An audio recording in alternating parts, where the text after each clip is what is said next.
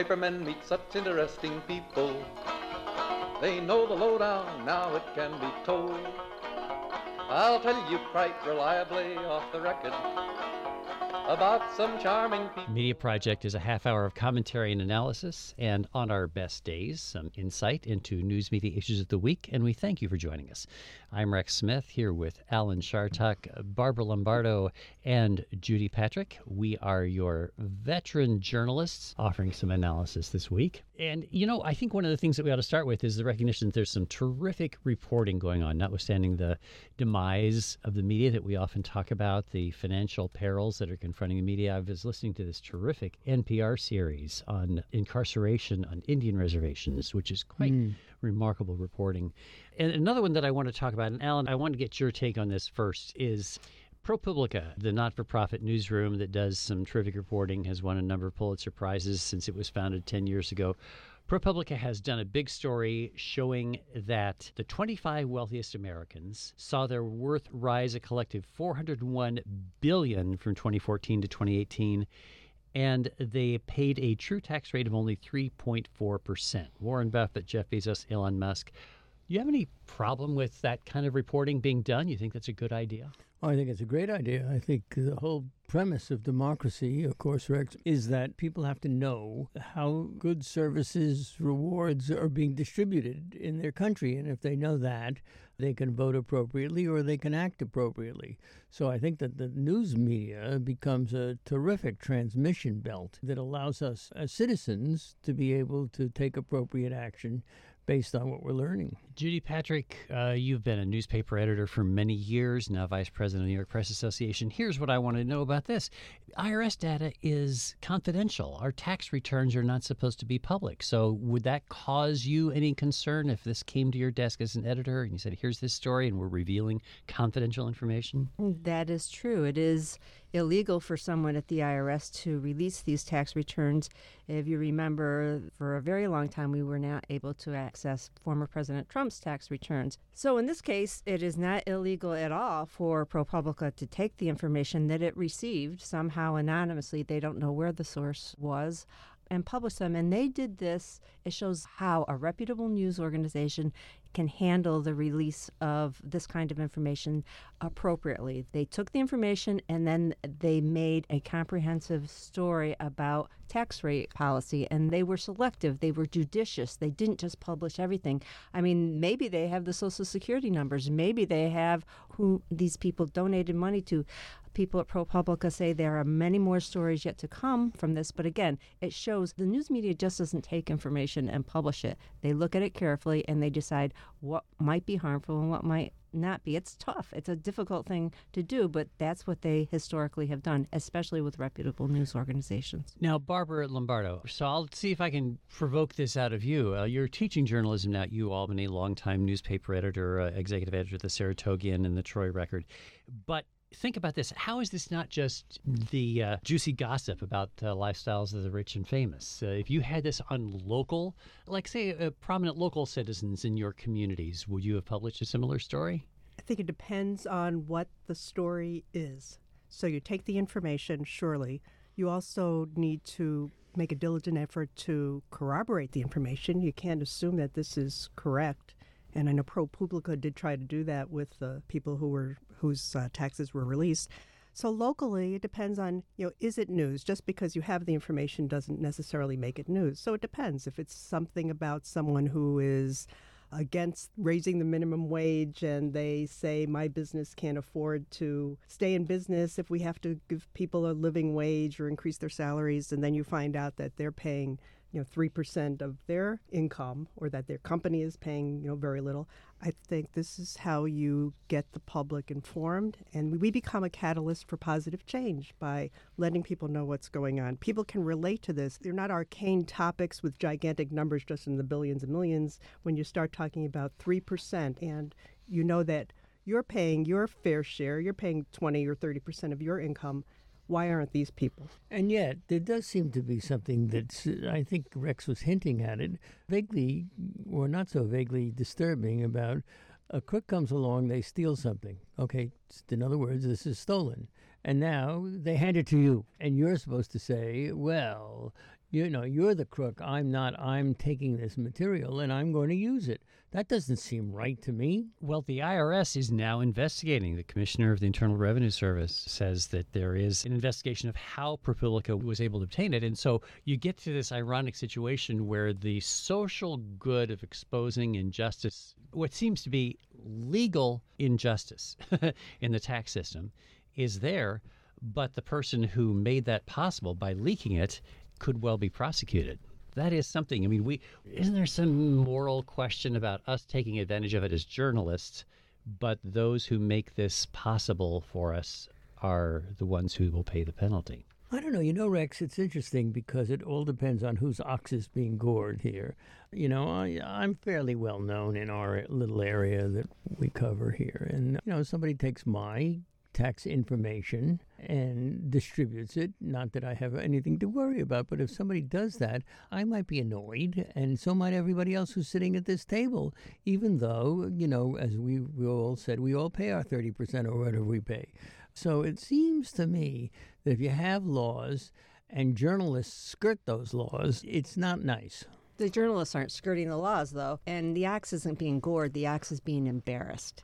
I mean, it's one thing to investigate a leak that imperils the national security or threatens to put someone in danger. It's another thing to embarrass. Jeff Bezos is going to go into space. And so now we know that he doesn't pay any taxes. He may be a little embarrassed. He probably is not embarrassed. Um, and just like Donald Trump, he was pretty proud of the fact that he didn't pay any income taxes. Right. And, and was smart. Yeah, and it was a smart thing to do. I mean, it's not illegal for a newspaper or any media organization to publish this kind of information it's illegal for them to obtain it illegally, for them to tap into a computer system or to, to steal it. But if someone else has done it and hands it to them, they're fine to go with it. Many Supreme Court cases have decided in favor of media organizations. Think of the Pentagon Papers 50 years ago sure. this year. Pentagon Papers, same thing. It's important. There are a lot of things the government doesn't want us to know that they classify and they say it's illegal for us to know. Well, time after time after time, we get that information and we realize we should have known that. The public should well, have known. Well, well, let's make it legal to know it.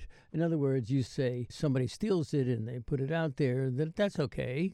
No, that's breaking a law. And the media, which, you know, I mean, I have nothing but respect for. I want to know how much taxes Donald Trump pays. But do we have a two class system here in which the Judy Patricks of the world are allowed to thumb their noses at the rules and the law and work around it and say, well, I'm justified because I'm the press. We don't, we don't have a two class system. We do have a First Amendment, and that is the reason that. You can that break the law. I'm not breaking the law when I publish that information. The Supreme Court has ruled I am not breaking the law. Yeah, absolutely. And we're, we're also saying that the people who we're reporting on in these stories are also not breaking the law, that what they've done is legal. And so, whether the material was obtained initially improperly or illegally, yeah. we have a responsibility to use it in a responsible way and also to protect that source. Now, what about the investigations then that are now being revealed? That the Trump administration, in particular, had a record number of investigations and prosecutions of people for leaking. And we have only recently found out that there was even a gag order on the New York Times and on CNN to not let anybody know in the public, even for the lawyers for those organizations, not to let the executives or the editors of those organizations know that the phone records of reporters had been seized, that the government was going after, secretly going after, the phone records of journalists to find out who had been leaking this information to them.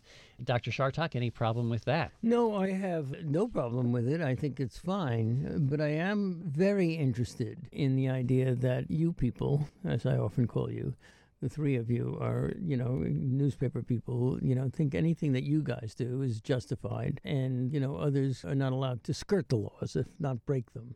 You say, well, it's not really breaking the laws, and this has been reviewed.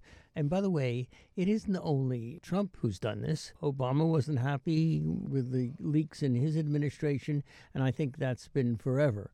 Richard Nixon uh, Richard wiretapped Nixon. reporters' phones. Uh, the Bush administration. Yeah, I'm a big friend of Richard Nixon's. Cut it out. Yeah, well, I mean, they they all did it. So you're saying you have no problem with this? I say I have no problem with the people getting the information. Oh no, I'm Uh, asking how you feel about. I, you just said well, the question I asked was if Yes. you have a problem with the government seizing the reporters' records. Oh yes, I to- have a big problem with Oh, that.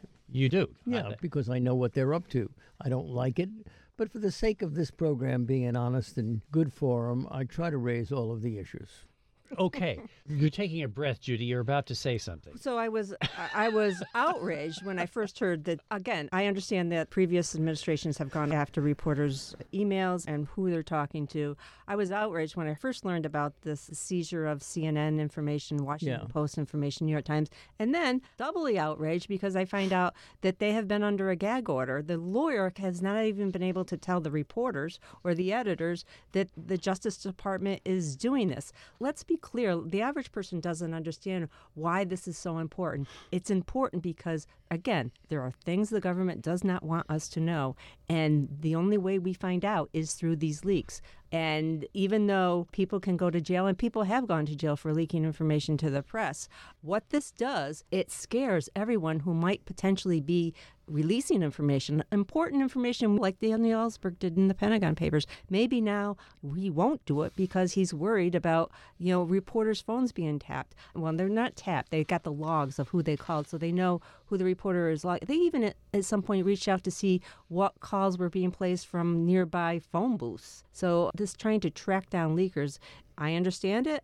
But I think they've gone way too far in these cases. So let me ask you a question, Judy, since you're so bright and, uh, you know, you're so. yeah, yeah, yeah, yeah. Yeah. Oh, oh, Let's just assume that you were the president or the editor of a major metropolitan newspaper, which of course you are, and you find out that somebody is leaking your most intimate I- information wherever you are. Um, Intimate information? Yeah. Well, that's a different matter from leaking government policy information. Yes, it is. Yes. Yes, it is. Okay. But in terms of you're not wanting everybody to know your business, as we say, do you think that you would be in a different position than the people you're now criticizing? Because it was a private company, certainly. But the government is the public. It's we the people. Let's Yeah. not forget that the public has a right to know, and democracy can only function if the public knows we the agree. information they need to know. We agree on that, except that Rex is always using that silly line about it's a um, private company, therefore we can do anything we want within the law, as opposed to if it's a government. And so there you are, too, Judy, lining up with him in your usual way.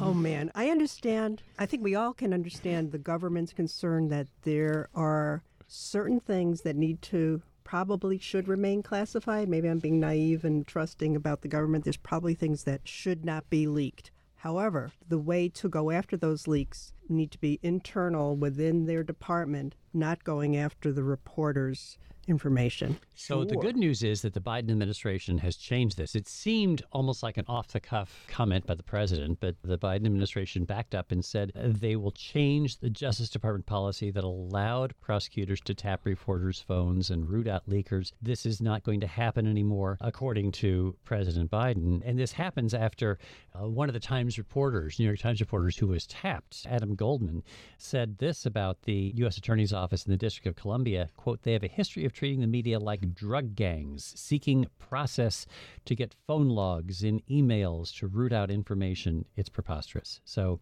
treating journalists like drug gangs supposedly is not going to happen anymore. Well, at least while Joe Biden is president. Yes. That's why we need some federal legislation to change this because Joe Biden's not going to be president forever. And the next person may reverse the policy once again and may even be more aggressive in going after what reporters are doing.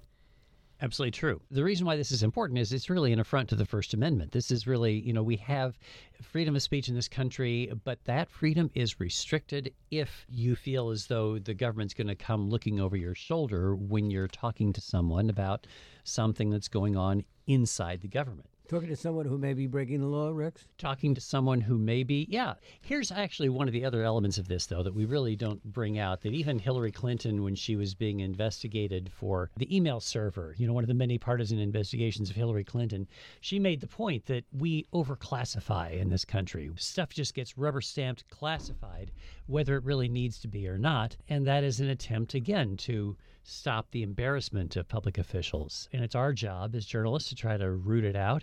You know, when I was the editor of the Times Union, I worked with this great investigative reporter, Brendan Lyons, who's now a managing editor there.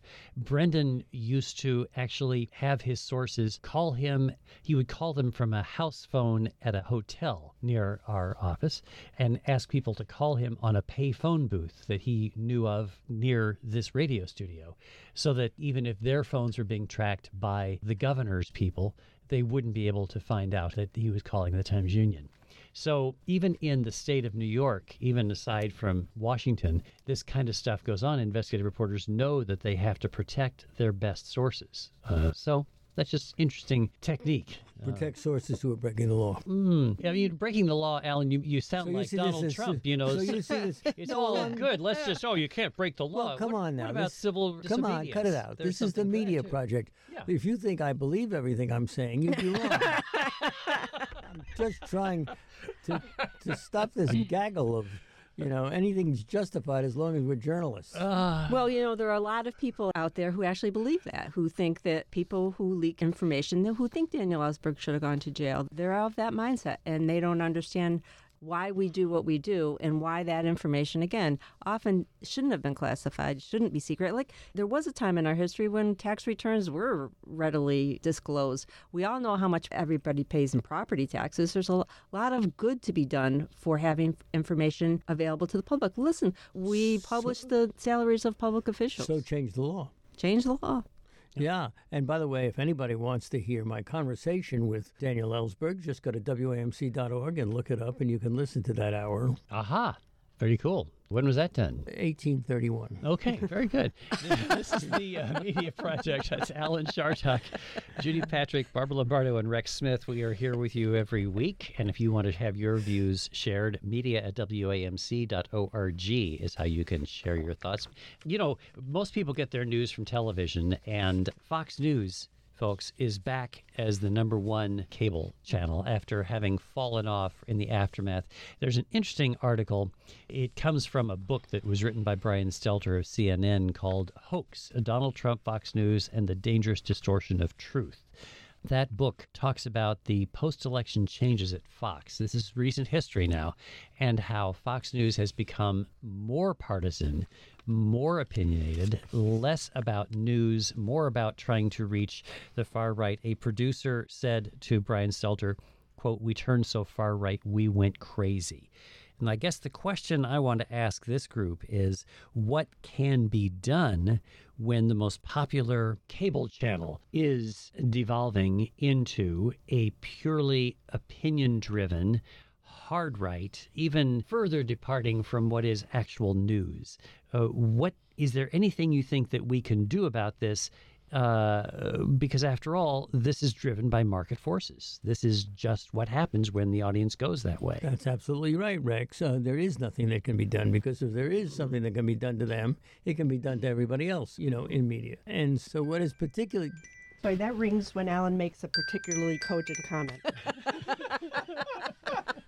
so so so Fox knows full well that this is where the money lies and they're going to go there. And if there are enough Americans and apparently there are because there are 74 million of them who voted for Trump who will say okay this is my network. It reinforces everything I have to say about the way that things are going in this country and I don't see what you can do except call them out for it. Now, I have to be honest with you, there's a whole new movement in television journalism that we hadn't seen 10 years ago, in which if there's something particularly reprehensible, CNN will put it on with Fox logo right underneath it that they said this, and it's a way in which they can hold them uh, somewhat responsible. But other than that, I don't know what you can do. You can sue them if they say something that is particularly wrong or harmful, but I, I don't see it. yeah, it's a huge problem. It's all about the money for them. Sure. There's no ethics or integrity involved in this. And more about the prestige of being the number one right wing cable station. They know that if they continue to do this, people will laud them who they need. They don't care about the people who would watch CNN. Right, they're not really MSNBC. reporting news. Yeah. They're just reinforcing opinions. And I wish that there would be a cable station that was maybe this is why I'm not in the business end of things, that would be a more straight news reporting entity so that people who maybe are sick of or want to hear something that's not totally wackadoodle on either side can go to this trusting news source that holds both sides accountable. Well, do you consider CNN a wackadoodle? No, but I think that CNN has definitely come out so liberal on positions that it's not a you know straight and narrow. So I think you have to call out people on both sides and Well, you know, what it is, I think, is that the primetime hours have become now an exhibition space for opinion rather than straight news reporting. You know, CNN does really great straight news reporting, so do the Yep, major networks, the broadcast networks, when there is actual news happening. If a space shuttle explodes or if there is a natural disaster, this is really fine reporting. But when you take the prime hours when someone is watching and you fill it with opinion as though you're just, it's as though you've put in print the editorial page on the front page day after day after day. And that becomes what people are known for, and that divides the country. You know, Barack Obama did an interesting interview in recent days with Anderson Cooper, and he said that uh, that the path toward an undemocratic America is happening in a series of steps. And he said the media has an important role to play. And one of the issues Obama says is the nationalization of the media, not the state taking control of private media, but for example, Sinclair, which owns a lot of local TV stations, leads its local newscast with national stories and requires these uh, local stations in the capital region of New York, that is the CBS affiliate, CBS 6, requires them to carry these national right wing commentaries. That has an impact. And that is sort of poisoning even the, the local journalism that people have trusted for years. Right, you got to love. I mean, I've got to love the former president Obama for focusing on the value of local news. There was a, re- a study a few months ago out of California comparing two newspapers, and it showed that if the local editorial page focused on local issues, there was far less polarization in the community than if they included a lot of national issues as you're seeing less and less local news, it does increase the polarization, and um, that is contributing to the fights at family tables and the bars and the restaurants over, you know, major geopolitical issues. I really appreciate him noting that. That's not the whole solution. We got to have people pay attention to it as well. And you have to have the local media surviving. I mean, we had a story this week about a Texas newspaper that has managed to survive because they uh, Oh, they have a coffee shop. they have a coffee shop. Oh my God! You know, I some of the listeners might know that when the Saratogians sold its building, or Alden Capital sold the building, and Saratogian moved to office space down the street in the city, that building is now a coffee shop and bar, but privately owned. And you know, reading that story about Texas, thinking, oh, wouldn't that have been great to keep that going? It's a popular, lively place, and that could provide an alternate source of revenue instead of classified ads. Right, exactly. Well, let me take a different view of this. It seems to me there's a problem with this Sinclair story in the way that we're talking about it. You know, Donald Trump is a would be dictator, a guy who's tried to instill a fascist system in the United States. He is by far the most difficult president that we have ever, ever had when it comes to subverting the democracy. So, if that is the case, I see no problem with local news doing what they need to do in order to stop this takeover from happening, this fascist takeover from happening in the United States. So while we may tisk tisk and say they should cover more local news, I think there's a problem with not everybody on board getting involved in this. Well, I think you have a point, Alan. I hate to say that. I know you do, Rex. Well, I'd like to check in, in in a year or two and see how the coffee shop is doing. Yeah. I think you know I don't want to divert too many resources or attention away from the core business, which is producing news to run a coffee shop. I understand there was a trend for a while, maybe ten years ago, to have little coffee bars in the lobbies of newsrooms to encourage people to come in and give us their opinions about this or that, to- more uh, to engage with the public. But again, I I think let's focus on the core mission too. But what's the difference if it's turning revenue? Uh, you know, if you're Ted Turner, for example, and you used the revenue from uh, your outdoor advertising, it was his billboard company that initially funded CNN when he launched it. You know, it's great to have revenue of one sort or another, whether it be from a kitchen that's serving food to your community or from uh, classified ads, as Barbara says. You know, one of the things that newspapers have considered is you have this network of independent contractors who work for you delivering the paper in the morning. If you're going by all these houses anyway, why don't you just become the delivery service? Why don't you become a local version of FedEx and just do this for your local companies? I think there are some creative ways that you might be able to draw some revenue that you could then plow back into your newsroom. I like that. I might order an egg sandwich to arrive you- with my Saratogian and Times Union in the morning. There you go. You know, Alan, when you talked about uh, national news versus the local news, I think on the local level, we need to do both, and that exposing the fascist tendencies and the risks that our democracy faces is something that faces local journalists, and there still are plenty of them around. Now that we, when we have the next round of elections coming up, do we ask the local politicians where they stand on those national issues? So we want to know where they stand on the road paving and the bringing smart internet service to your community or things like that. But do we also want to know was the election a lie? Where do they stand? Because that bubbles from the bottom up.